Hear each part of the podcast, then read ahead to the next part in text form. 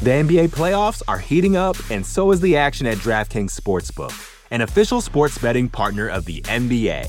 DraftKings brings you same game parlays, live betting, odds boosts, and so much more. You can download the DraftKings Sportsbook app now and use code VOXMMA. That's code VOXMMA for new customers to get 150 in bonus bets when you bet just 5 bucks. Only on DraftKings. The crown is yours.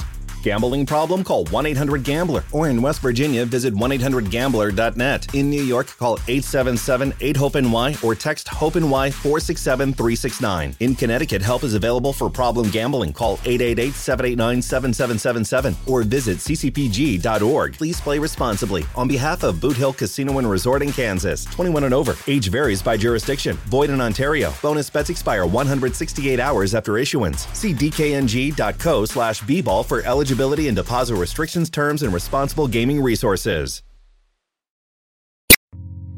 You're listening to the Vox Media Podcast Network.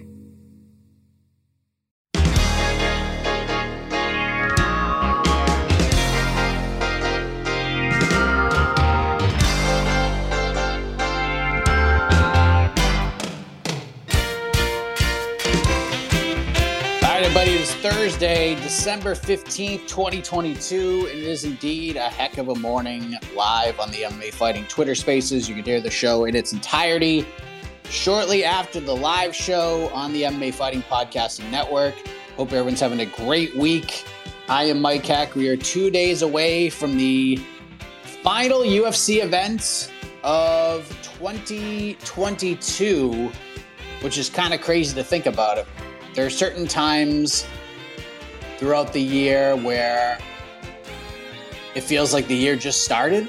And then there are certain times throughout the year where it's like, man, I feel like this year has taken five years. It's just one of those crazy years, but it has been a year full of stories, a year full of big fights, a year full of chaos, some controversy mixed in a little bit of everything for 2022, most notably for the UFC. And I got to say, this card on Saturday is pretty damn solid. Main event Jared Cannonier versus Sean Strickland. My main event is actually the co main event Arman Tsarukyan versus Damir Ismagulov.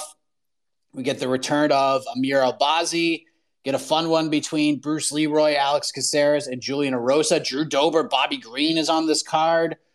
Cody Brundage, Mikhail Oleksiejczuk. We get the return of Cheyanne Vlismas versus Corey McKenna, a couple of up and coming strawweights. Jake Matthews is back, someone who I'm very high on after his win over Andre Fialho at UFC 275, taking on Matthew Semelsberger. Let's see if Deron Winn can get a much needed victory against Julian Marquez. We get the battle of the Saids. Said Nurmagomedov versus Saidyokub Kakhramonov. We got Mahashata versus Rafa Garcia. Rinat Fakhretdinov versus Brian Battle. We get Manel Kape back in there against David Dvorak. Sergey Morozov versus Journey Newson. It's a very solid card. It's a very solid fight night card. There have been far worse in 2022 than this one. 14 fights, earlier start time starts at 4 p.m. Eastern, the prelims, main card at 7. A lot to like on this final card. And you may have seen in the description we're doing a free for all Thursday. And the reason is there won't be a show tomorrow. I'm not really sure how this is going to work over the next couple weeks, but my vacation, my holiday travel, because there's going to be so much friggin' travel over the next couple of weeks uh, begins tomorrow. So tomorrow's gonna be a day of just getting everything ready. I might actually play a little golf while my kids at school, and then uh, we are off to Boston at like seven thirty tomorrow night to freeze our asses off for the next five or six days. My plan is to probably do a show next Thursday, just kind of check in and react to whatever's going on in the wonderful world of MMA. We're gonna do like our award stuff, so we'll have an award show. So I'll do a bunch of stuff for that. But for the most part, I'm going to be unplugged from the sport of mixed martial arts. Uh, but I'm gonna try to check in maybe once a week during the the break. But no show Friday, so we're gonna do the free for all Friday stuff today. So it's free for all Thursday. We will have a BTL today. We're just gonna do what we did last week. Me and Jed live, bouncing back and forth off each other. That goes out at 1 p.m. Eastern. And then all the stuff that we typically do for fight weekends, all happening tomorrow with the preview show, all of that. Uh, I'm not sure who will be hosting that. Pre fight, people's pre fight show Saturday, post fight show Saturday night. Uh, AK will have on to the next one on Sunday with somebody else as a co host. Not sure who that's going to be, but uh, my vacay starts tomorrow, but I'm going to try to get a show in for you guys next week. But with that being said, let's get off to this and turn it over to you guys for as long as we do this. So, Zach, we'll begin with you, and then we'll tag in Tristan Gordet. Zach, hello. Hey, Mike, how you doing? Been a minute. Uh, hit him, hit him straight tomorrow. Then, if you play on the golf course. Um, two questions for you. Uh, first one would be a lot of issues with the judging and the Sabatello, or the, the one judge in the Sabatello Stotts fight, the 50-45. But I'm not really concerned about that. I'm more.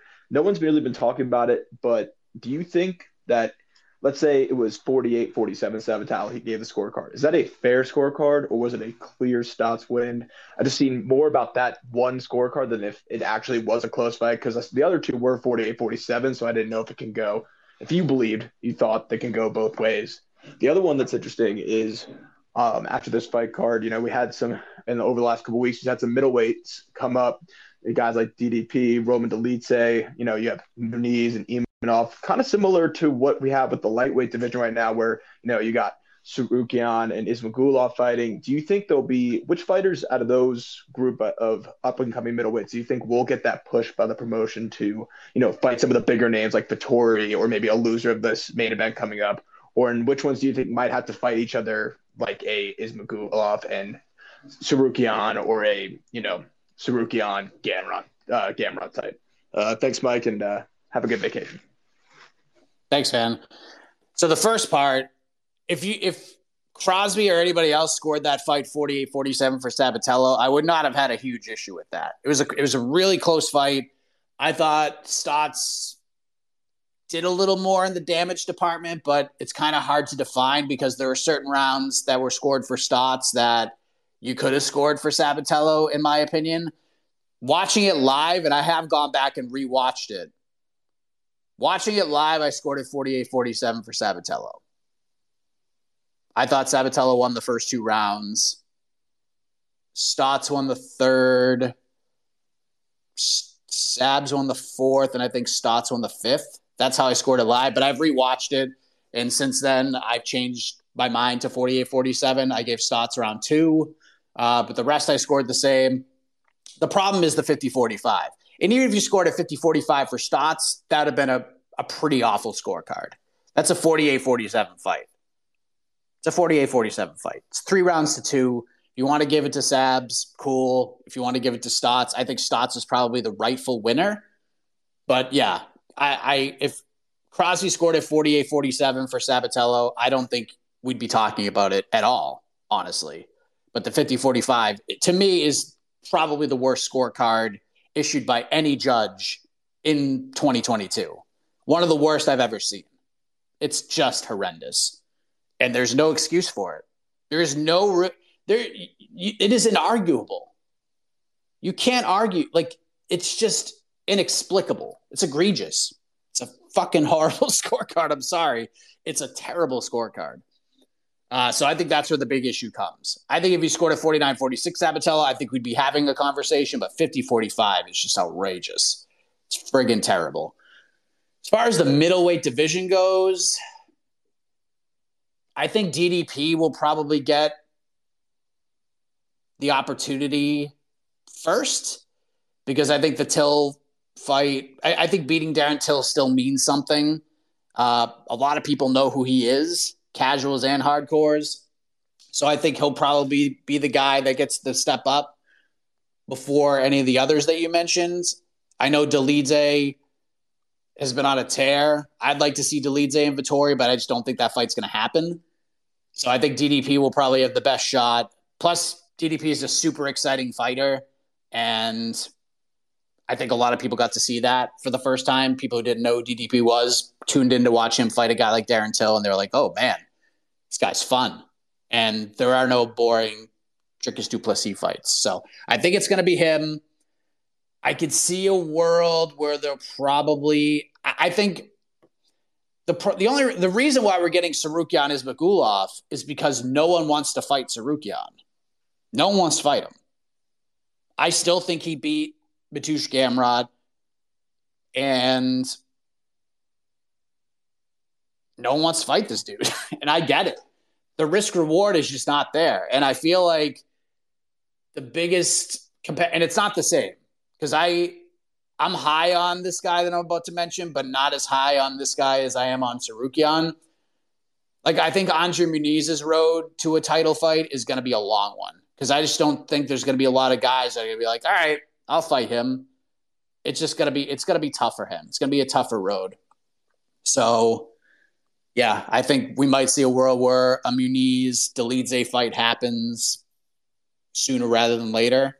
Uh, but I think if we're talking about guys fighting like the Paul Costas of the world and even the Vettori's of the world, it's probably Dricus Du Plessis. I think he's got the the edge. But middleweight's getting getting fun. It's getting fun. Tristan, hello. Hi, Mike. Can you hear me? Yep. What's up, buddy? Mike, um, speaking about um, Arman Tsarukyan versus uh, Damir Ismagulov, um, is there is there a high concern for you um, with Armin with this fight here?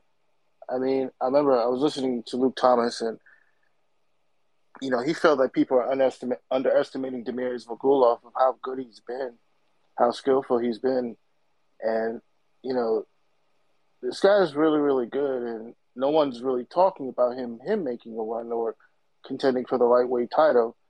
So I, I'm just I'm just saying because if Umar, if Arman Tsarukyan loses this fight, it's going to set him back. So, you know, I'm, again, I'm not saying that Arman Tsarukyan can't beat Demir. I'm just saying the level of concern here if Arman Tsarukyan loses to Damir Ismagulov in this fight right here, which could set him back tremendously. I mean, I just feel like it's a lot it's a lot of pressure here for Arman Tsarukyan that he's got to win this fight to continue his uh, run for title contendership. You know, so what's your level of concern if Armin loses his fight against Damir? Thanks, Mike. Um, level of concern, not a ton. Because to me, if he loses this fight, it's gonna be it's gonna be another like controversial splitty.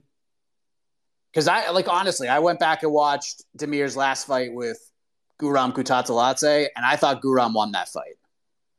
I thought Guram won that fight. So I like, and maybe it's just because I'm so high on Tsarukyan. I think Tsarukyan's gonna. I don't think he's gonna run Ismagulov over, but I feel pretty confident that he's gonna win this fight running away.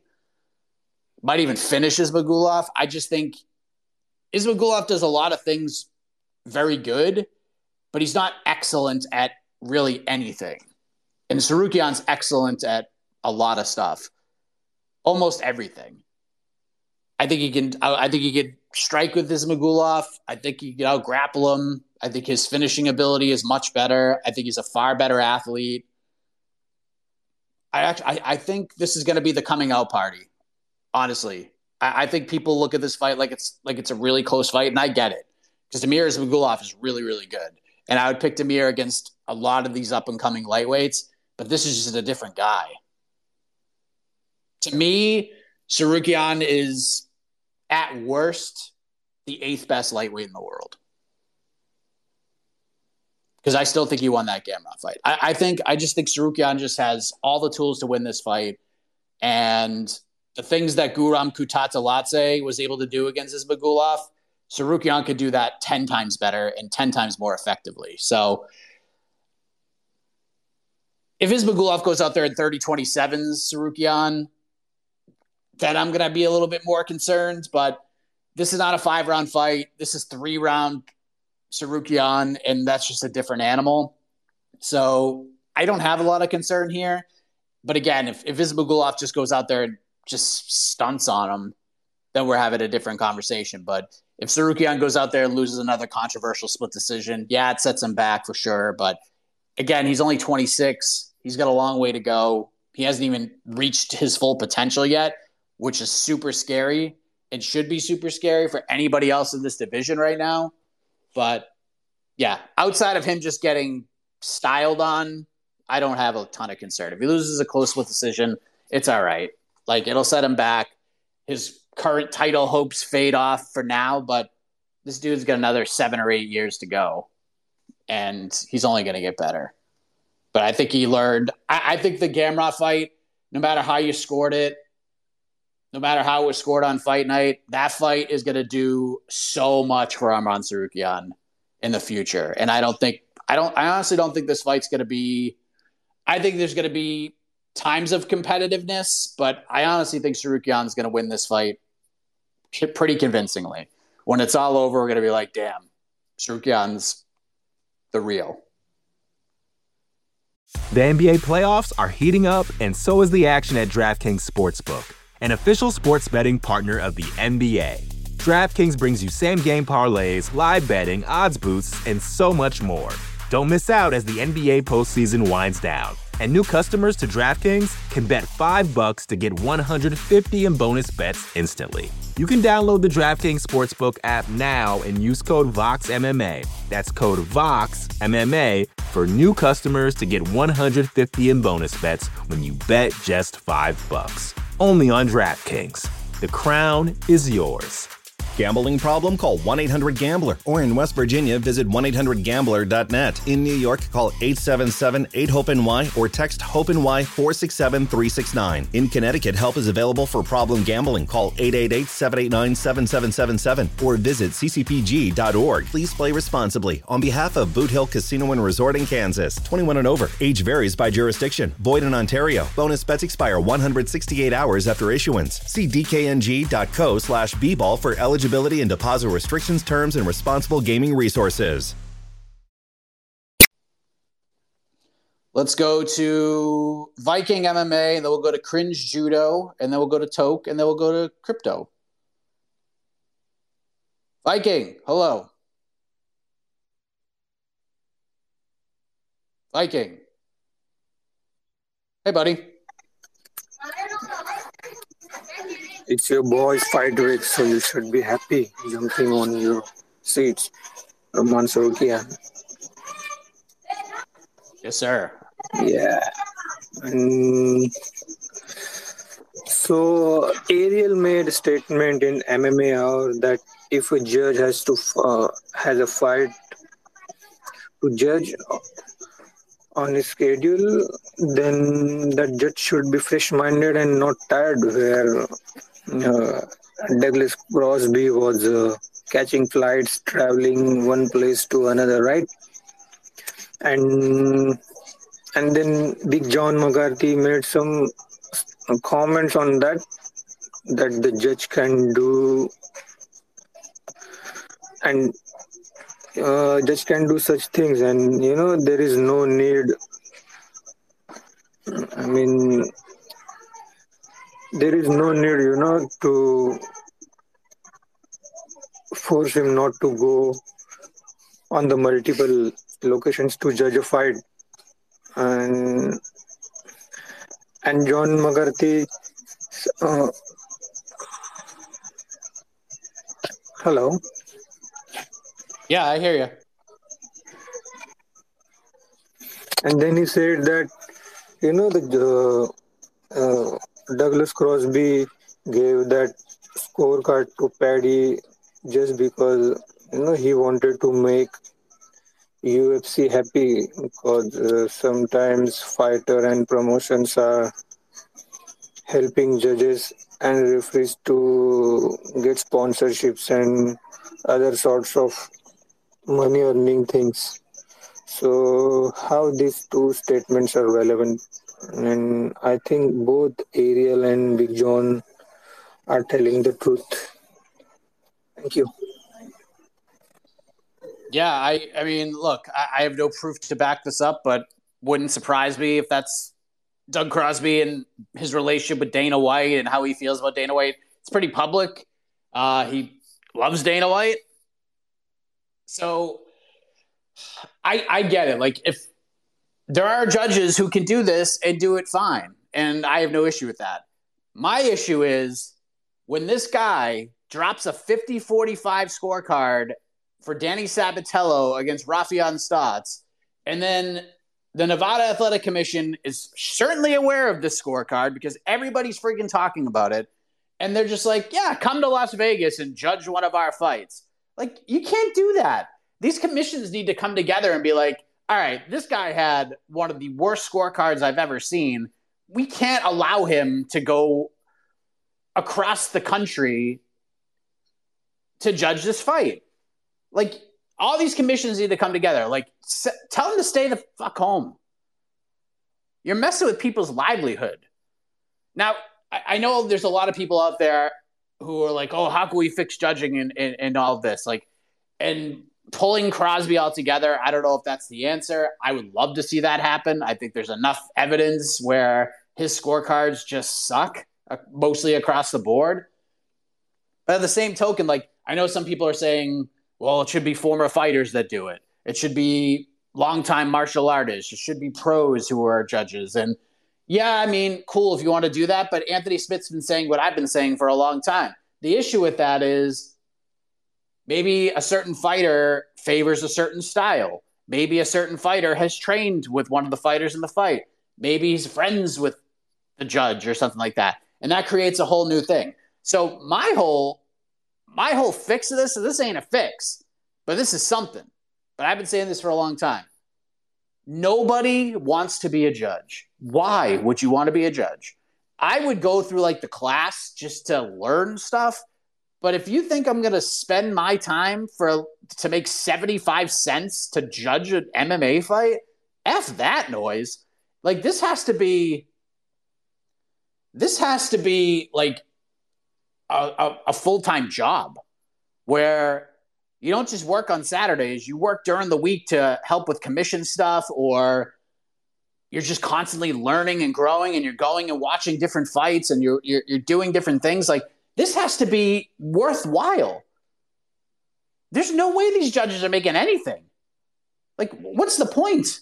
It's the same people. We're not getting new faces. We're getting the same freaking people over and over again. And that is a problem.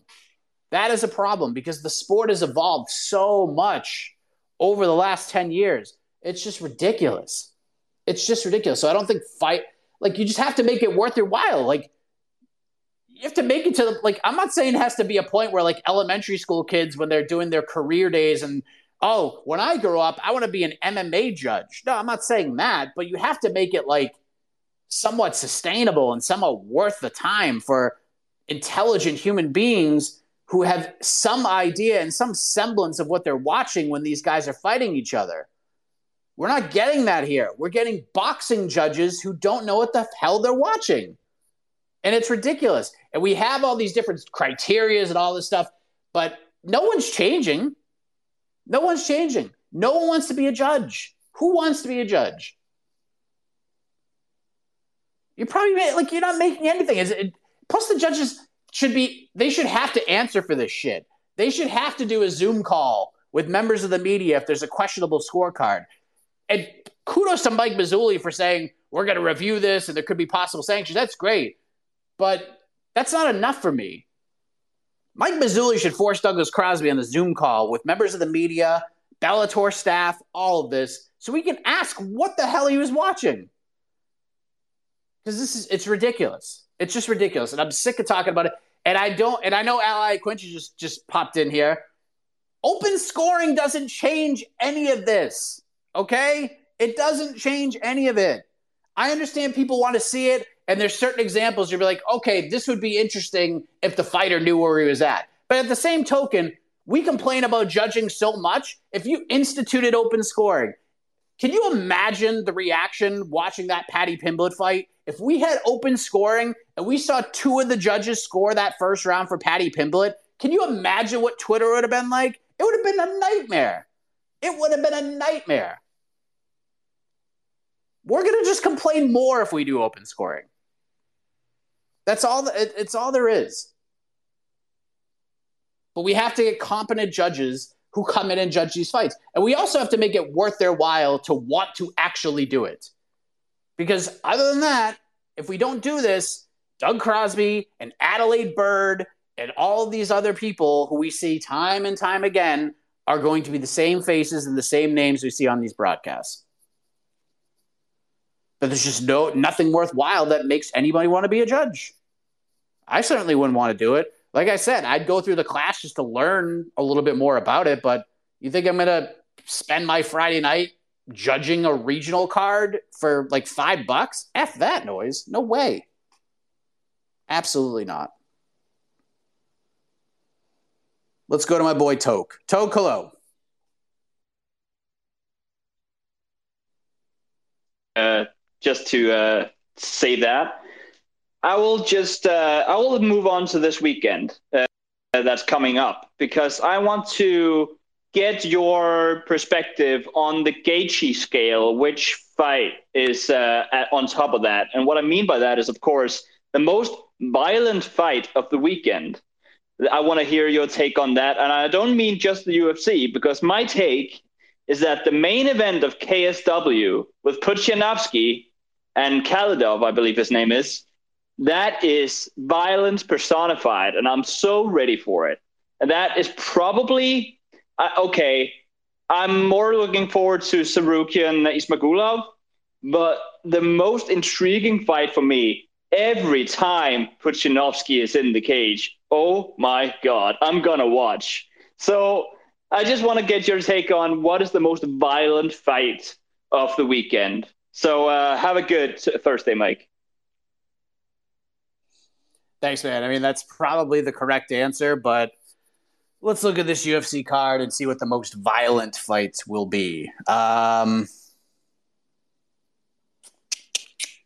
I mean, Drew Dober, Bobby Green screams to me. That's just going to be a. There's no way that fight doesn't stink. That's got to be the fight of the night. That's my pick. Uh, Dober hits like a truck. Bobby Green is tough as hell.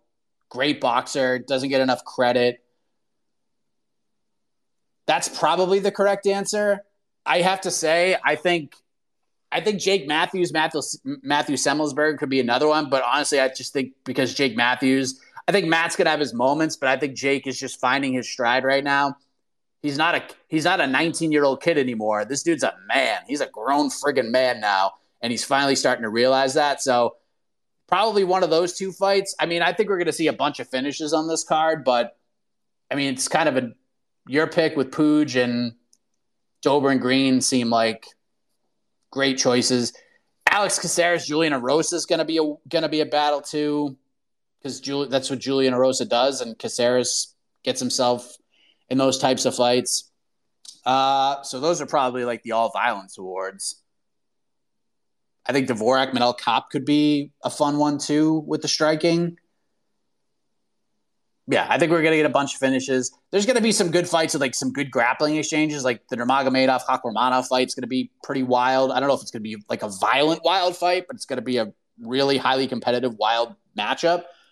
The mixing of the martial arts, yeah, there's a lot to choose from. I don't think, I don't know, maybe Tsarukyan Ismagulov is is much more violent. The main event could be violent, but I think it's going to come from more the violence is going to come more from Jared Cannonier. I mean, Strickland could pick Cannonier apart for five rounds, but I think Cannonier, where he's at right now in this division with some of these guys coming up, Cannonier can't be gun shy in this fight. I think he's got to pull the trigger, and if he does, we could get a violent finish. So, lots to choose from, but it's Pudzianowski fights probably the overall weekend answer to me. Let's go to cringe judo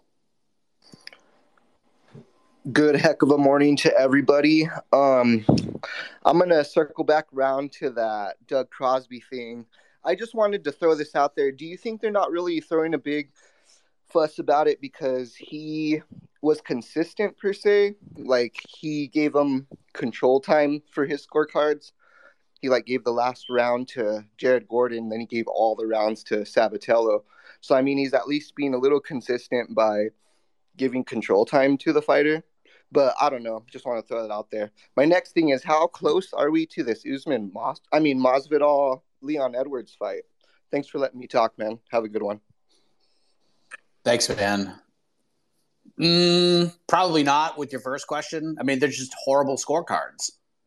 They're both just bad scorecards. And I know that Crosby isn't the only one that gave Paddy the first round, but that's just that's just bad scoring.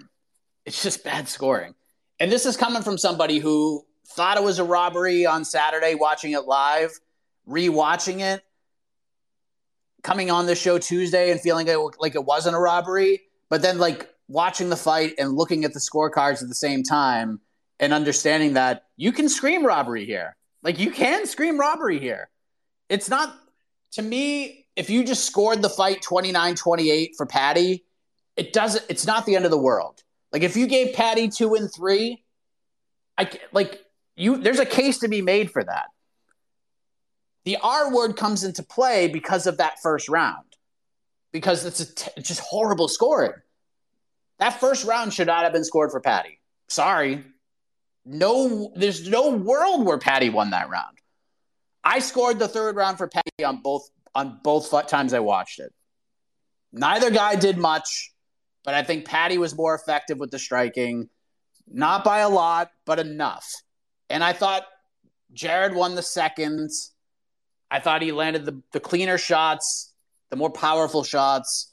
Paddy had his moments too, especially like the last 15, 20 seconds of the round. But I still think Jared won. But if you scored 29 28, I ain't mad at you. But the fact that the first round went to Paddy on two cards, I get the robbery talk. I get it. It's just a horrible card. Both, it's just terrible. Just terrible. Really, really bad. Really, really bad. I forget your other question. I'm sorry. Maybe maybe someone could fill me in. Julio, I'm going to you, and then Crypto, you're on deck. Sorry. How's it going? What's up? So I wanted to talk more about the the technical aspect. Uh, it's clear that Paddy's striking is his weakness, and you would say it's average, maybe below average. More so, Bryce Mitchell. Like for example, do you think it's something that they're not working on, or like they they don't see that they're clearly deficient in that area? And take it from me that I'm not in the gym with them and I'm a nobody, but do you think it's something that that they don't they don't recognize, or just it's been working for them? So whatever you know, if it's not broken, don't fix it, type of thing. Thanks, man. I like. I, you can't. I, I don't think you can compare Paddy to Bryce with the striking. I think Paddy's striking's much better than Bryce Mitchell's striking. It's not great. The problem with Paddy striking is he's horrible defensively. He just can't block anything. And that was like a big like if you watch if you watch back the Chris Curtis Joaquin Buckley fight, Joaquin Buckley looked pretty good in that fight, right? You're sitting there watching in real time. You're like, man, Joaquin is just lighting this guy up. But if you go back and watch it and watch all of those strikes, Chris Curtis blocks like 75% of them with his arms or his shoulders or his wrists. Like his guard is so good. He's so defensively sound in there that when that opening comes, he can just take it. And that's exactly what he did in the fight. Like go back and watch that one. And you could see the difference between a Paddy striker who can be effective offensively but have absolutely no defense and Chris Curtis who can strike offensively effectively. He might actually be better defensively than he is offensively and he's pretty goddamn good offensively. But that was the big difference in the fight. He just let Joaquin kind of punch himself out and then he found the opening, landed the big shot and finished him. Thiago Moises at 155 is great at that very solid, fundamentally sound offensive striker, but his defense is so good. And if you want a great example of that, go watch Thiago Moises' fight with Alexander Hernandez because Hernandez still to this day feels like he won that fight. I don't think so because Moises is so good at evading and so good at blocking and so good at just getting just out of range so you don't actually make good contact with him. Defense is huge, man. Like it may not affect the scoring all in all, but that's the biggest issue with Paddy with the striking. He just gets punched so much. And if he fights any of these other big hitters, it ain't going to go well. It is just not going to go well. Jared's a good striker, but he's not like a knockout artist. Eventually, if they keep riding Paddy up this trajectory, he's gonna he's gonna face a big hitter who's just gonna crack him. Things last forever, chins don't, and eventually someone's gonna find that chin. That's the biggest issue with Paddy. Offensively, he's he could be effective. I mean, we've seen him drop dudes, we've seen him hurt guys in the feet, but he just gets hit so often. And eventually, at this level, it's not going to last forever. He's got to work on defense. But Paddy's just he thrives off chaos. Like that's Paddy's effective with chaos. That's why he gets the submissions that he gets. It's mostly in scrambles. Great at taking the back. But as an all-in-all fighter, I think people what people are starting to realize with Paddy is that there's a ceiling to somebody like this. And I think we've reached it. I'm not saying he can't evolve any further, but I, I just don't see him beating a top 15 guy. Like, I, I don't see it. Just too high level. And that's fine. Like, you can make a great lit. Like, if if Paddy fights either Drew Dober or Bobby Green, he's going to lose. And those guys aren't even top 15 guys. He fights either of those guys, he's in he's in trouble. That's why I like the Terrence McKinney fight. I think I feel like Terrence can win, and Terrence probably should win. But Paddy is so durable that if he can get out of the first round and extend it, Paddy has a chance to win that fight. So that's somewhat intriguing to me. Like these are the types of matchups for Paddy. Top 30 dudes. You keep that guy far away from the top 15. Do not do that. Do not do not put him in there with the top 15 guy. But that's the biggest discrepancy with Paddy striking. He's just his, he's got no defense at all. None. And that's a problem in the UFC, especially in this friggin' division. Holy cow. You're only going to get away with that for so long. Crypto, hello. Good. How are you? Good. So, first of all, Mike, don't ruin the fun, Mike let's just keep on pretending that Paddy is uh, God's gift to the MMA community. He's the best fighter in the world. He's the new Conor McGregor. He crushed Jared Gordon. So let's give him a top opponent. Let's finally see how he does. I mean, he's he's the best fighter ever. Let's not spoil the fun, Mike. Just as I said, Jalen Turner, Arman Tsarukyan. That's the fight to make. Don't give him these. fights. I mean, let's just. I mean, put your basically. It's. I'm just so tired of this, and all I keep hearing is his his great chin. He has such a great chin, and all. I, in essence, what that means, whenever you hear that, is basically he has zero defense. But he thinks that he's the best in the world. Let's stop protecting him. Like, okay, you want to you want to really try your skills against a top opponent? Let's do it. Let's freaking do it. So Mike, two two questions. The first one is all this judging uh, judging stuff that is going on.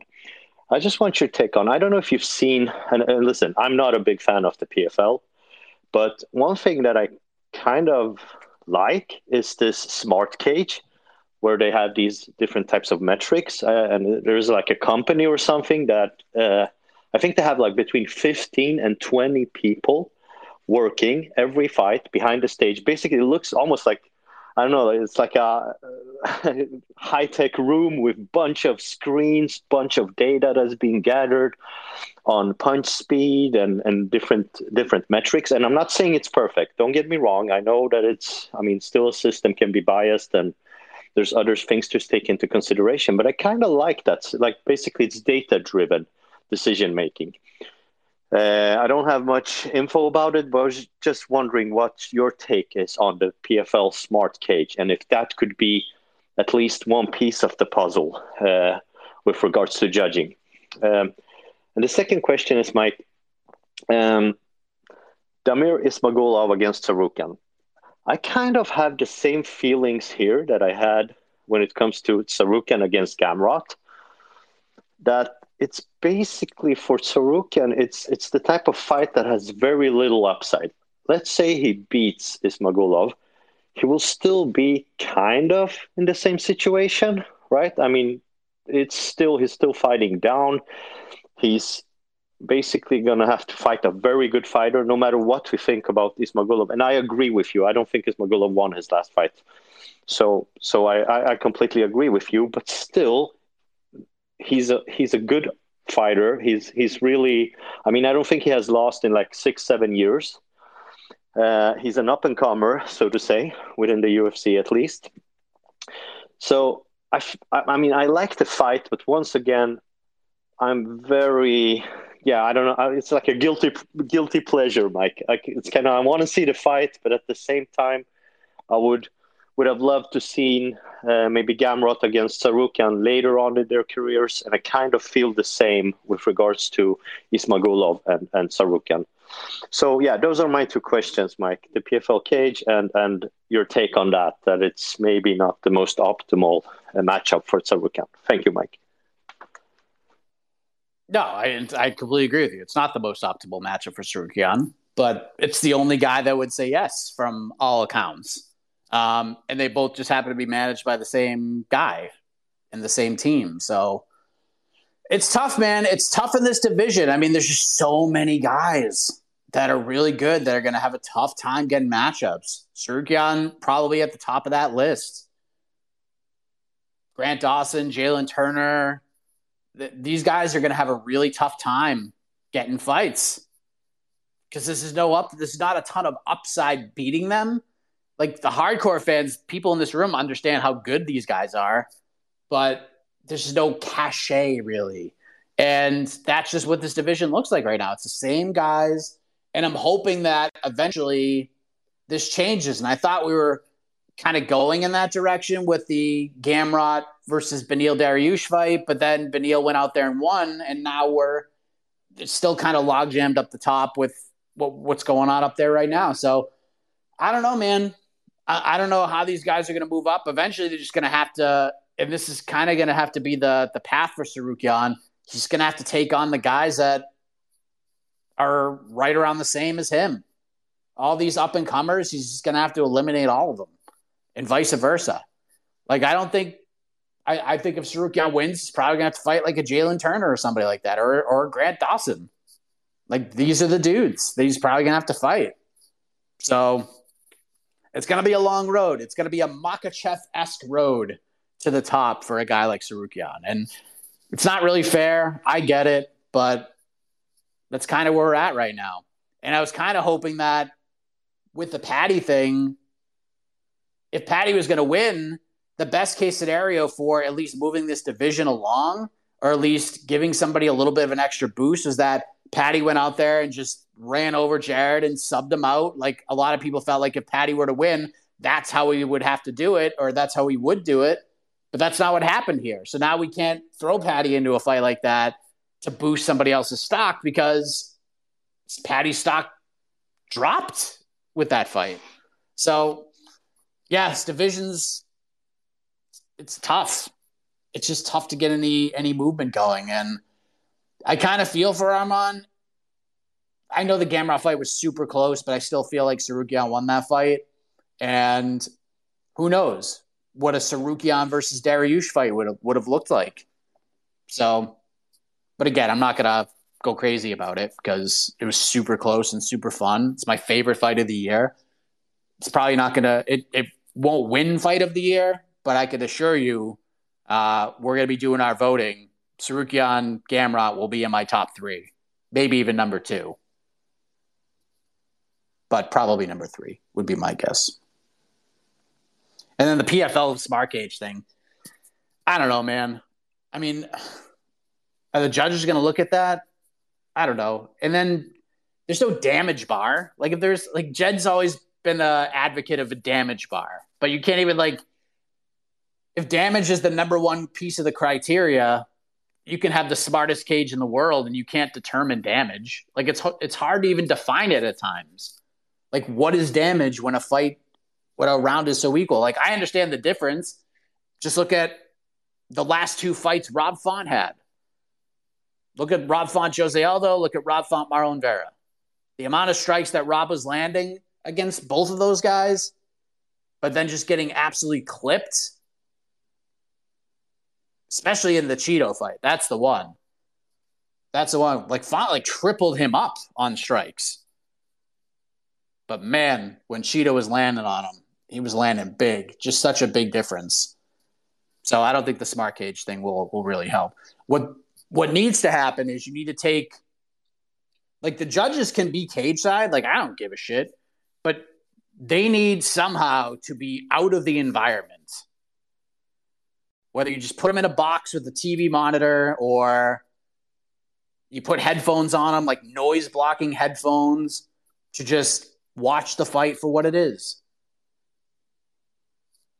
It's tough. I'm not saying judging is easy, it's not, but when you're having 50 45 scorecards and you're watching Jared Gordon just light up Paddy Pimblett on the feet with that left hand and you still don't give him the round, we got to fix it. We got to fix it. When you need mealtime inspiration, it's worth shopping Kroger, where you'll find over 30,000 mouthwatering choices that excite your inner foodie. And no matter what tasty choice you make, you'll enjoy our everyday low prices, plus extra ways to save, like digital coupons worth over $600 each week. You can also save up to $1 off per gallon at the pump with fuel points. More savings and more inspiring flavors make shopping Kroger worth it every time. Kroger, fresh for everyone. Fuel restrictions apply. Let's go to Chris, then we'll go to Bug, and then we'll go to Atharva, and then we'll go to Anthony. Chris, hello. All right, Matt. A uh, couple of questions. Uh, what do you think's next for Colby Covington? And also, how do you think uh, George Hardwick could fare against the lightweights in the UFC? Hmm. That's a good question. Hmm. I got to think about the Hardwick one.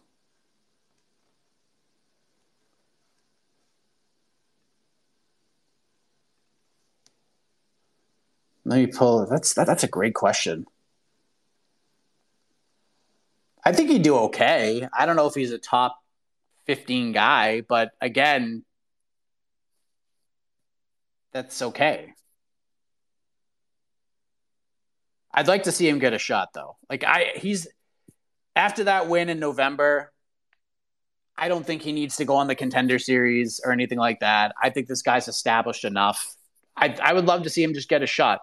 I would like to see him get a shot in March on this pay-per-view. I don't know. Like I don't know who you would throw him up uh, who you would throw him in there with right now, but I don't know. Maybe he is a top 15 guy. I don't know if he's fighting for a belt or anything but dude's real solid. He could be in the mix with a lot of these guys. So yeah, I like that one. He's on a he's on a great run right now. He's a finisher. He's an exciting guy to watch. Can finish everywhere. I love the body work too. This guy's very solid. So no contender series for this guy. He should just get a shot, especially when they go back in March. Uh, put him on that pay per view card. I'd watch the hell out of that. Colby, I have no idea, man. Oh, and that reminded me of the other question. Um, the fight to make is Colby versus Hamzat. Like I'd love that's the one you have to do. That's the one you have to make. Someone asked earlier about Masvidal versus Edwards based on there's a clip. Uh, did an interview. I forget the guy's name that he did the interview with, uh, and Wonder Boy put out that he heard that Usman's having surgery on his hand and that he's hearing Masvidal might might hop in and, and fight for the belt. Um, I know Henry Hooft just posted videos of Usman training and wrestling and seeming like his hand's fine. I know our own Damon Martin had reached out to some folks um, with knowledge of the situation, and verbatim, what was written was that's absolute bullshit. So, not buying it until this is one of those situations where until I, I don't think it's happening. I think we'll see. I think we're going to see Edwards Usman three. Uh, I have not seen anything, or have neither of us have been told anything uh, otherwise. But I will tell you this: if something does happen, and Usman isn't isn't that, isn't in that fight, we better be ready for a world where Jorge Masvidal's getting the title fight. It's just going to happen, my friends. It's the world we live in. But I wouldn't worry about that right now, from all indications. Bug, hello. Bug, are you there? You just got to unmute yourself.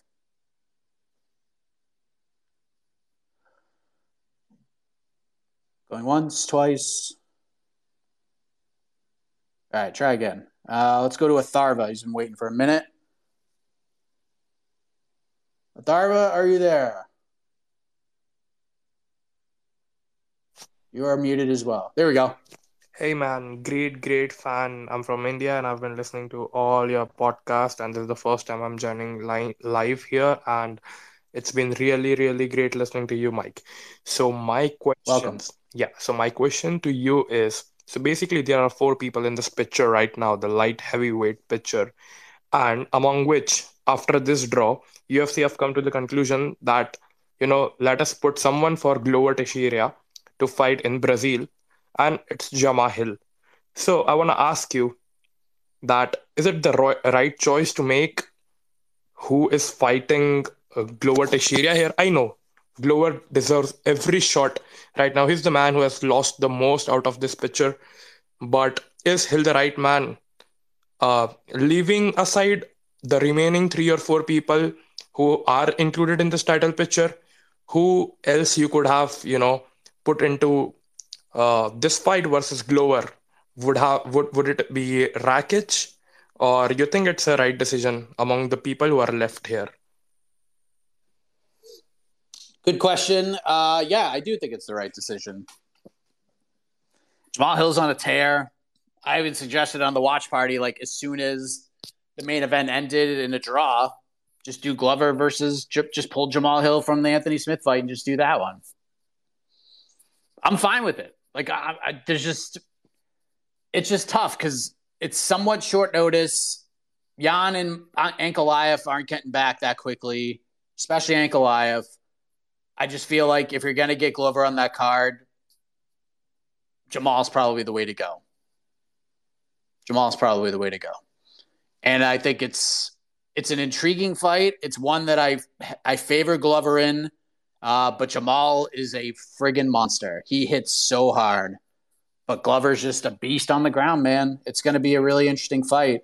Uh, yeah, I'm I'm fine with it. It's just weird because you could have just done this in the first place. Number one and number two, just think of the world we'd be living in right now if the UFC just did Glover versus Jan to begin with. We wouldn't be having this conversation right now. You went to Glover, said, hey, fight Ankalaev. Said, no, I'll fight Jan. You just said, okay.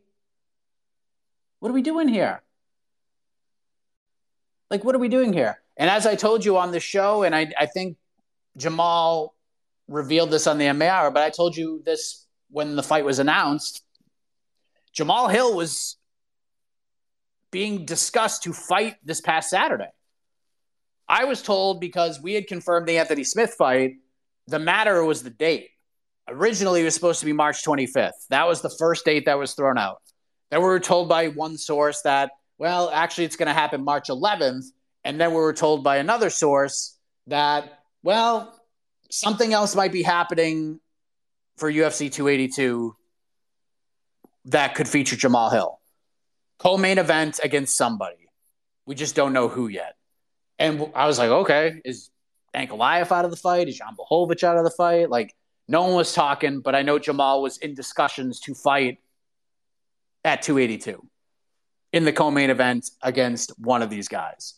Uh, turns out it was not what any of us expected because it was Yuri Prochazka who was hurt, and now we were trying to figure out the main event, and then Jamal would possibly fight the, the odd man out. So you could have done Jamal versus Ankalaev, but I don't know if Jamal takes that fight on such short notice because it's just not all that appealing from a stylistic perspective. But if Glover had said yes to fighting Ankalaev, then we, we would have got Jamal Hill versus Jan Blachowicz. Like, there's a very good chance that would have happened. But, or you could have just said, you know what? Let's just make Paddy the freaking main event and we'll just do Glover and Ankalaev in Brazil. Like, I don't know. What's beautiful about all of this is that Glover ultimately won more than anybody at UFC 282, and he didn't even have to fight. Isn't that the best? Don't you just love when that happens? And that's what happened. Uh, he's gets a, he's getting a pretty favorable matchup here, for being honest. So it's just strange. It's just a strange time because even if Glover wins, and I think he will win, I don't think he's the best. Like he might be the third best 205er in the world.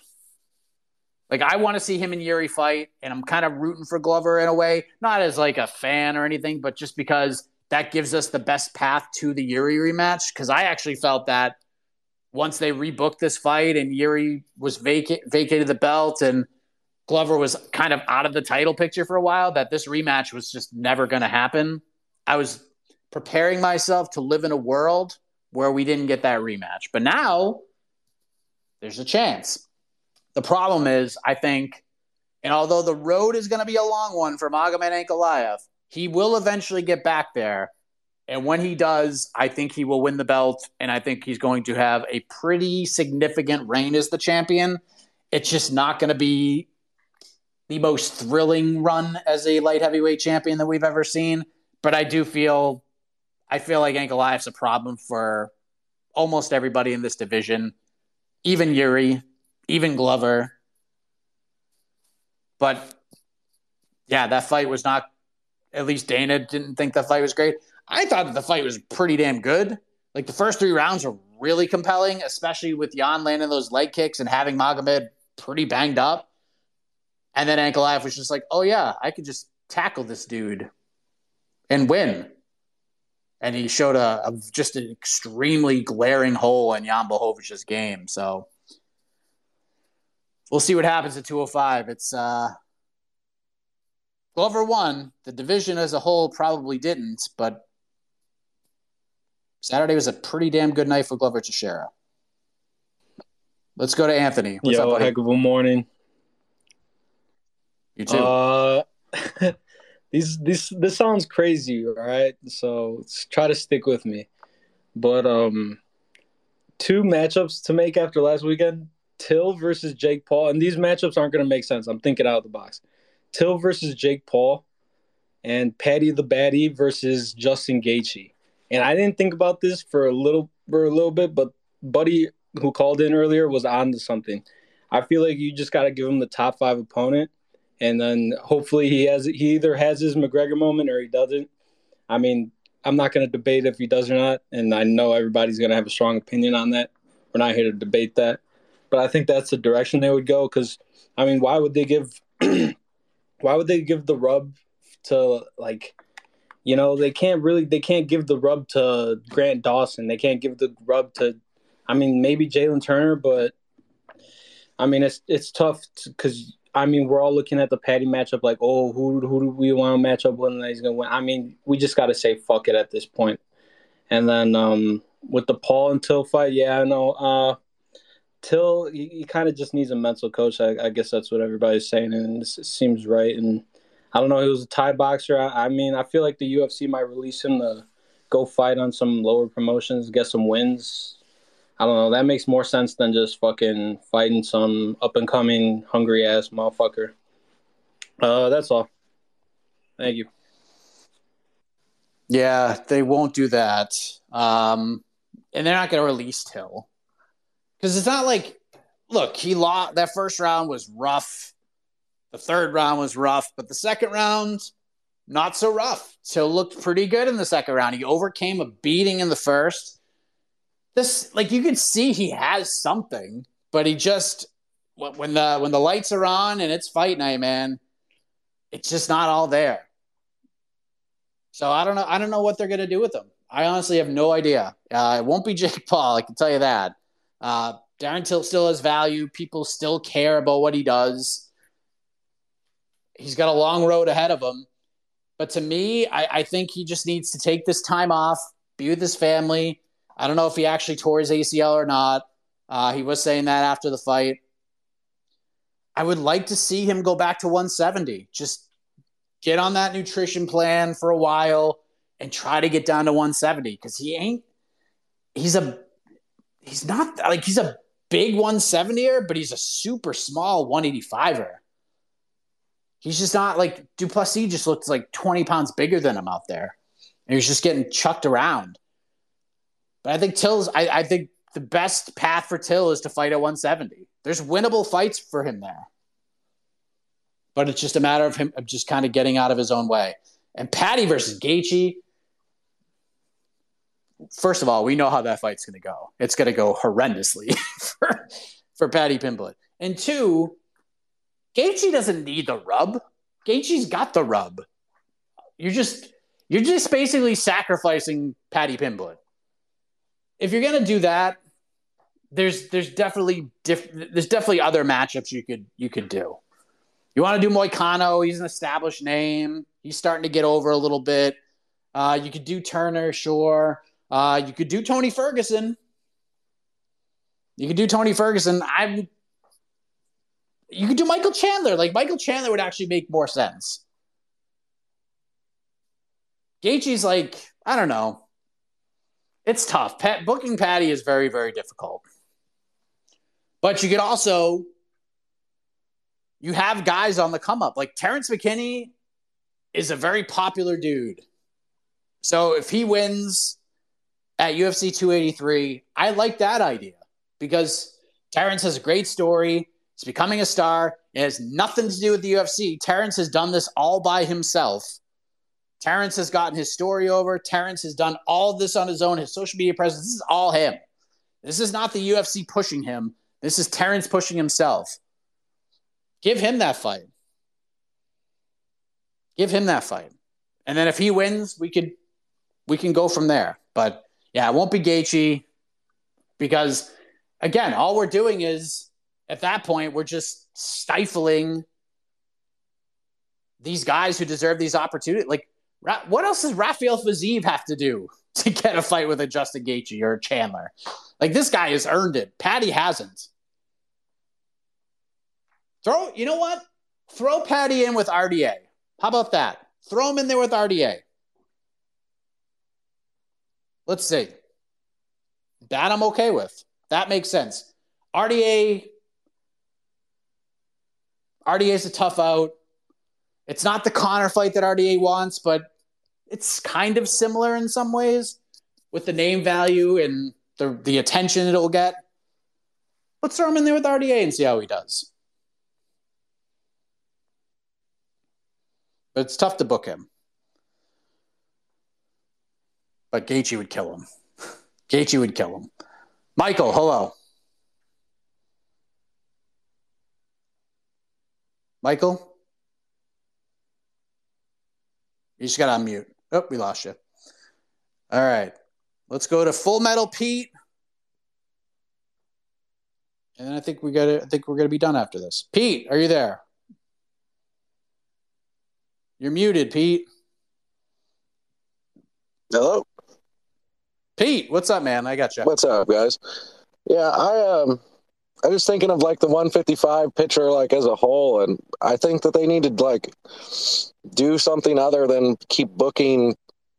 It just seems like they got the rest of the star power out of Gaethje and these guys. They're still relevant, but like they need to start fighting these these guys that are, you know, like you said, Fiziev's. That would be a great fight for both of them, and I'm wondering when they're going to start putting these other guys in the mix, like with the top five, because the 155 pitcher just has been this wheelhouse of the same couple of fighters, which has been great. But I think it's like time to move on. So, like realistically, what do you think happens in 2023, like title pitcher wise, with the new talent that are starting to make names for themselves? And that's all I really got. Thanks, man. So hopefully we get Fiziev Gaethje. Like hopefully we get to see a fight like that because Fiziev deserves it. Gaethje seems interested in it. Um, I know Gaethje has talked about. I know when I spoke with Gaethje, his ideal scenario was to fight on the London card. Him versus Fiziev would be a pretty damn good main card fight for that London card, would it not? Love that idea. And then it kind of just depends on where Chandler goes and you know, will Chandler get the Conor fight? Will he fight before that? What's Poirier going to do? Are they going to do Poirier versus Dariush? Because, I mean, just when you think Poirier is kind of out of the conversation, he goes and has a performance like he had in November, and you're just like, man, this guy's really, really good. Like he's just really, really good. So, yeah, it's just such a strange division, but it's going to be a while before we start to see the rise of some of these guys. It's it's tough. I just think they're going to have to all fight each other. Like we don't know what's going on with Gregor Gillespie. Uh, that's an interesting name in the mix that we haven't seen in a while. What's Gamrot going to do next? Like I just feel like the best way for these guys to get there is just going to have to eliminate each other, and it shouldn't be that way, but it's kind of where we're at right now. So hopefully we get Gaethje Fiziev. If we get that, then I think maybe it could be the start of a bunch of dominoes falling. And I kind of hope that happens. But it's the best division in the sport. Steve, hello. Steve, you there? You are muted. All right. Let's move on. We'll go to JStat and then double A. We'll we'll close this out. JStat, hello. Yep. Okay, so what is the update on Francis versus Jones? Um, I'm really looking forward to that fight. I'm I feel somewhat hopeful, but I'm not sure. So yeah, that'd be all. Thanks, man. So um I feel like those who listen every week, we've been kind of uh, following along with the tale here. Uh, not much of an update from the last time we talked about this. Um, negotiations going well from all accounts. Uh, it seems we're trending in the right direction, but nothing's done. There's no like official offer on the table because again, we have contract stuff, we have injury stuff, um, and all of that. But from everybody I've spoken to seems like everything's trending in the right direction. I'm not going to be like, hey, it's 100% done or anything like that, but I'm, I'm, how do I want to phrase this? Nothing's done or even like in the works or anything like that. Like that's what everybody wants. Everybody wants March 4th to do this fight. All sides seem to be in. We still have to take care of all this other stuff. We don't know what Francis is going to we don't know what the condition is. We don't know if he's going to be physically ready for March, but that's kind of what everyone's eyeballing here.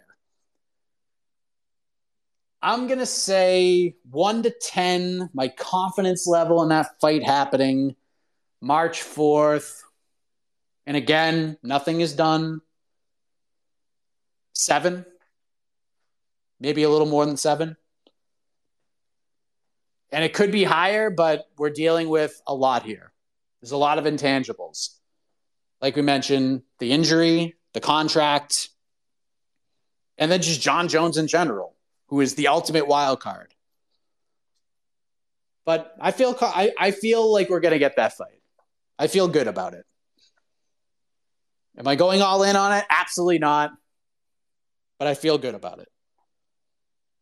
And I know I'm not alone. I know Ariel's talked about it as well. Uh, a little after we've been talking about it for a few weeks, but like I said, all accounts, talks are going well. Everyone seems to be somewhat on the same page, but still, we got we still have hurdles to leap over. So hopefully by 283, that fight gets announced. Because at that point, we're going to be like six weeks away from it happening because January 21st, right to March 4th. And it's to be it's to be a hot and heavy start to 2023. Some big ass fights going on. Let's go to double A. Hello, double A. Good. Okay, I've got two for you. Um, the first one is what what's your thoughts on Bobby Green's um comments at his media day press conferences, um, he made up comments about the drugs thing and Islam possibly being on drugs when he was like 10 or something, I believe he said. And my second one is being it's the last um, card of the year coming up, just um, some highlights from you would be cool. Be cool. Um, for me, uh, probably number one will definitely be when looking back on this year when Leon won the belt because that was absolutely nuts. That's all I've got. Have a great day, Mike. Everyone else, have a great day too. You're all awesome. Catch you on the flip side and peace. Thanks, man. Yeah, I mean, Leon has to probably be at the top of the list. Um, just one of those moments where just makes you realize why we love this crazy sport, even with all the chaos and the ups and the downs. A moment like that, that's why we love the sport. Uh, I would say Hamzat Gilbert Burns was one that I will remember for sure. Uh, not even being in the arena, like watching that fight happen, just being in the back as that fight was happening. I felt like there's a freaking earthquake in the media room as that fight was happening. we were watching it all going bananas in the media room. Uh, that fight in particular stands out to me for sure. Uh, Yuri Prochazka submitting Glover Teixeira after maybe the most chaotic fight we've ever seen. Um, those, I mean, those are definitely Tsarukyan Gamrot as a fight is up there. Those are some moments. Uh, yeah, there's there's a lot. Fran, Francis Ngannou, Jesus. Francis beating Ciryl Gane on one leg and everything that came after that. Francis taking a stand. Great highlight for me. Uh, Volkanovski's year the two title defenses, two of the all time best UFC title defenses in the history of the company, in my opinion. Two perfect games. I mean, there's a lot to like. A lot to like this year. Definitely. I forget your other question. Jesus, so much going on. Uh, football 512. Let's see if we can get you in here, and then I have to go after this.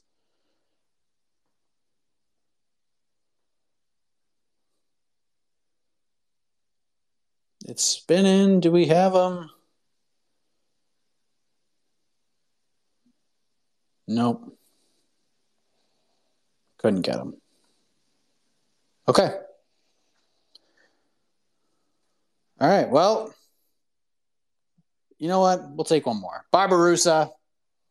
What you got, man?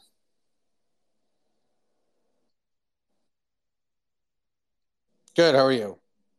I'm good.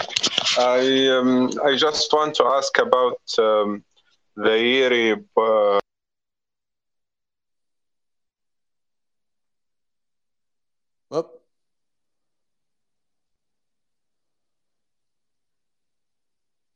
I heard Yuri, and that was it. Oh, I, I figured out Double A's other question. Um, Bobby Green at the media day. Mean, just kind of Bobby being Bobby. I like the opening thing, talking about the the suspension and his name kind of being dragged through the mud. Very passionate dude. Islam stuff is, I mean, just allegations up the wazoo, but it's Bobby being Bobby. 20, this is a very interesting fight for Bobby and I think 20 if he wins 2023 is going to be a really interesting one as well. Because Jed and I have been talking about this for a while. If there's going to be another sort of Masvidal esque type of move anywhere in MMA and in the UFC, where like a wily vet who people have sort of been backing and following along with for a while, just all of a sudden just catches lightning in a bottle and just gets something cooking and it's real big. I feel like Bobby Green could be that guy. I feel like Bobby can be the guy. He's in a tough, tough division, but I feel like he goes out there and has a moment here, comes back in 2023 and just gets a couple of finishes. Like I feel like he could be that dude. And I feel like he's been knocking on that door and just he's run into. I mean, of course, he ran into Islam Makhachev, and that's never fun. But I feel like I feel like he's right there for something big to happen, like a late career resurgence uh, that people are just going to be into. Could be him. We'll see what happens with Drew Dober, but he's a personality, man. Guy is a personality, to say the very least. But we are done. Thank you very much. Uh, and no show tomorrow, like I said. That's when the vacay starts. Plan is week from today, we'll knock out a show. Uh, basically, it'll be sandwiched in between two trips. So, yeah, so off to Boston tomorrow, back Wednesday night. Maybe we'll hop in and do one of these on Thursday, and then off to my parents in Florida on Friday for the next five or six days, and then back at it. But we have so much content coming your way. Don't worry about it. BTL 1 p.m. Eastern coming up later on today on the YouTube channel. So check that out. Just me and Jed shooting the breeze. Uh, all your typical fight week stuff going down. Preview show, post fight show, people's pre fight show. On to the next one. All that stuff happening even without me. So don't you worry about that. Uh, awards coming up in a couple of weeks. We'll have you prepared for that with the show and write ups and all that fun stuff. Uh, and the awards should be fun this year. Some of them are obvious, but narrowing down to five for all these categories is going to be kind of tricky because there's a lot of good options for fighter of the year and KO and rookie and submission and fight. A lot of good stuff to go through. So, you guys are the best. Thank you very much. Back next Thursday. Enjoy the fights this weekend, everybody. Have a heck of a morning, a heck of a week, heck of a weekend. We'll see you later.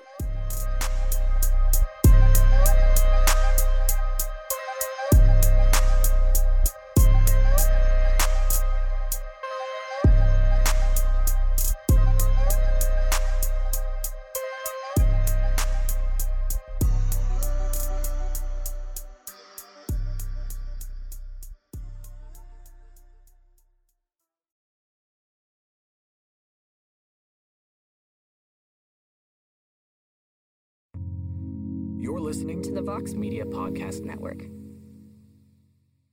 The NBA playoffs are heating up, and so is the action at DraftKings Sportsbook, an official sports betting partner of the NBA. DraftKings brings you same game parlays, live betting, odds boosts, and so much more. You can download the DraftKings Sportsbook app now and use code VOXMMA. That's code VOXMMA for new customers to get 150 in bonus bets when you bet just 5 bucks. Only on DraftKings. The crown is yours. Gambling problem? Call 1 800 Gambler. Or in West Virginia, visit 1 800 Gambler.net. In New York, call 877 8 HOPE NY or text HOPE NY 467 369. In Connecticut, help is available for problem gambling. Call 888 789 7777 or visit ccpg.org. Please play responsibly. On behalf of Boot Hill Casino and Resort in Kansas, 21 and over. Age varies by jurisdiction. Void in Ontario. Bonus bets expire 168 hours after issuance. See dkng.co slash bball for eligibility and deposit restrictions, terms, and responsible gaming resources.